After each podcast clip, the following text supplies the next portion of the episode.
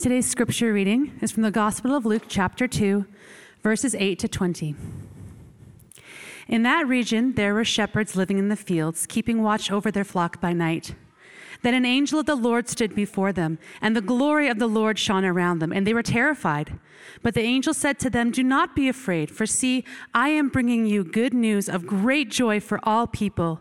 To you is born this day in the city of David a Savior, who is the Messiah, the Lord. This will be a sign for you. You will find a child wrapped in bands of cloth and laying in a manger." And suddenly there was with the angel a multitude of heavenly hosts, praising God and saying, "Glory to God in the highest heaven, and on earth peace among those on whom his favor rests." When the angels had left them and gone into heaven, the shepherds said to one another, "Let us go now to Bethlehem and see this thing that has taken place, which the Lord has made known to us." So they went with haste and found Mary and Joseph and the child lying in the manger. When they saw this, they made known what had been told them about this child, and all who heard it were amazed at what the shepherds told them.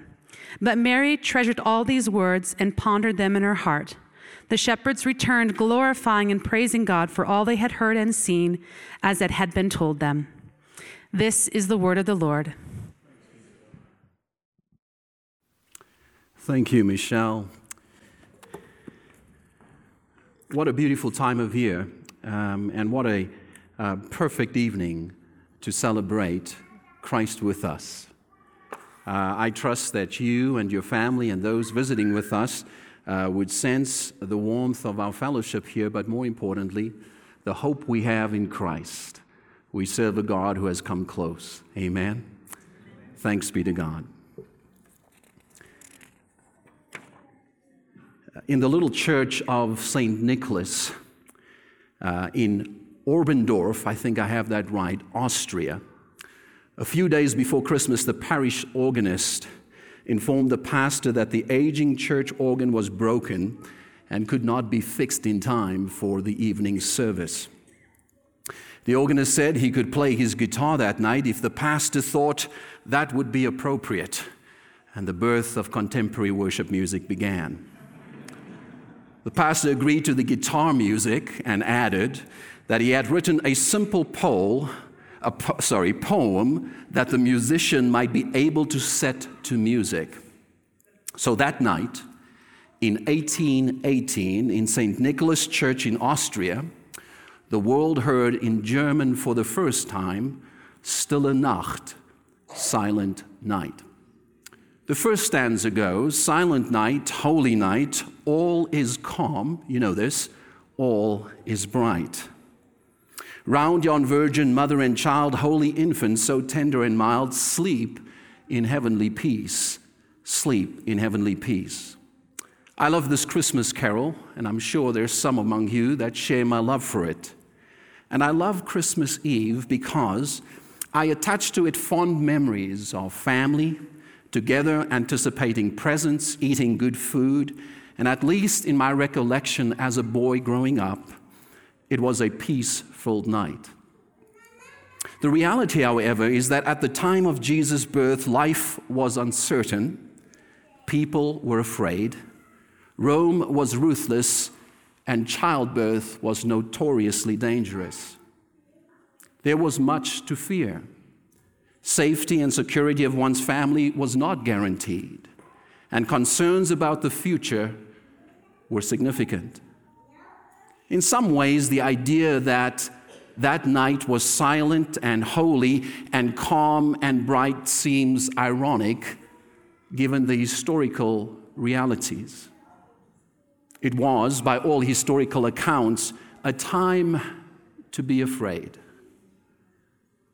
The second stanza of this particular beloved carol says, "Silent night, holy night, shepherds quake at the sight." Certainly within the scripture this evening, there is a sense of fear. And for those of us who know the scriptures well, whenever angelic beings interrupt human beings, the first words that the angels often say is, "Do not be afraid." But we get a sense from history itself that there was a lot more to be afraid of for shepherds living in the time of Jesus. But in order for them to hear the good news, The angel needed them to overcome their fear. Hence the words, "Do not be afraid." I think it is hard to hear good news when one is afraid. And certainly in the days in which we live, nights like this seem to be rare. There is perhaps for some of us many reasons to fear the future. Fear for our health, our families, our securities, our jobs, our children. Fears for others. Fear for people unlike us. But in order for us to truly take in what this time of year means, I think we have to stand in the place of the shepherds and to have God say to us this evening, "Do not be afraid, for I bring good news." Maybe our fears, and I think we all have them, I know that I do, I have three children, they are adolescents, I have a lot to be afraid of. But so do we when we listen to what is happening on the news or perhaps what's happening in our world, when we feel helpless. We as Christians have learned over the years of standing before God's Word that God speaks to us a word of hope, not when everything is great, but in particular at times when it is difficult. So this evening, very simply on an evening like this, I want to ask you, what do you fear? What fear does God, through His presence, wish to overcome in you and in me so that tonight we may hear the good news of the gospel of Jesus Christ, the one who comes to bring peace and hope to all? See, we as followers of Jesus are believers in the good news that God has come to be with us and that He has not left us alone. We share in this hope, this hope of resurrection life, so that not even death has power over our lives.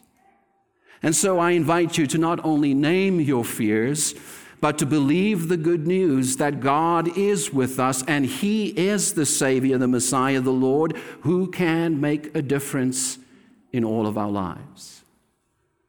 The Apostle Paul says in Romans, "Who shall separate us from the love of Christ? Shall trouble or hardship or persecution or famine or nakedness or danger or sword?" And then he says, "No. In all these things, we are more than conquerors through Him who loved us. For I am convinced that neither death nor life, neither angels nor demons, neither the present nor the future, nor any powers, neither height nor depth, nor anything else in all creation will be able to separate us from the love of God that is in Christ Jesus our Lord." We gather and take time out when we could be sitting around a table tonight enjoying good food, and maybe that comes later for you. But we gather because we believe the witness of Scripture that God has stepped into a world that is often not perfect to bring about good news, not only for you and me, but through us to others. I don't know if you get the sense that I do these days, but it seems to me that there's a lot of fear being created between people groups. What would it look like for God, by His presence, to overcome fears that we have because people are unlike us, and to believe the good news, as it says here in Scripture, that He has come not only for us, but for all people? May this good news grip our hearts and lives in the year to come. And may our appropriate response be, as it is in the Scripture, as the shepherds do themselves, to worship God, to praise His name, and to glorify Him. May the God of peace continue to bring hope to us all. In Christ, amen.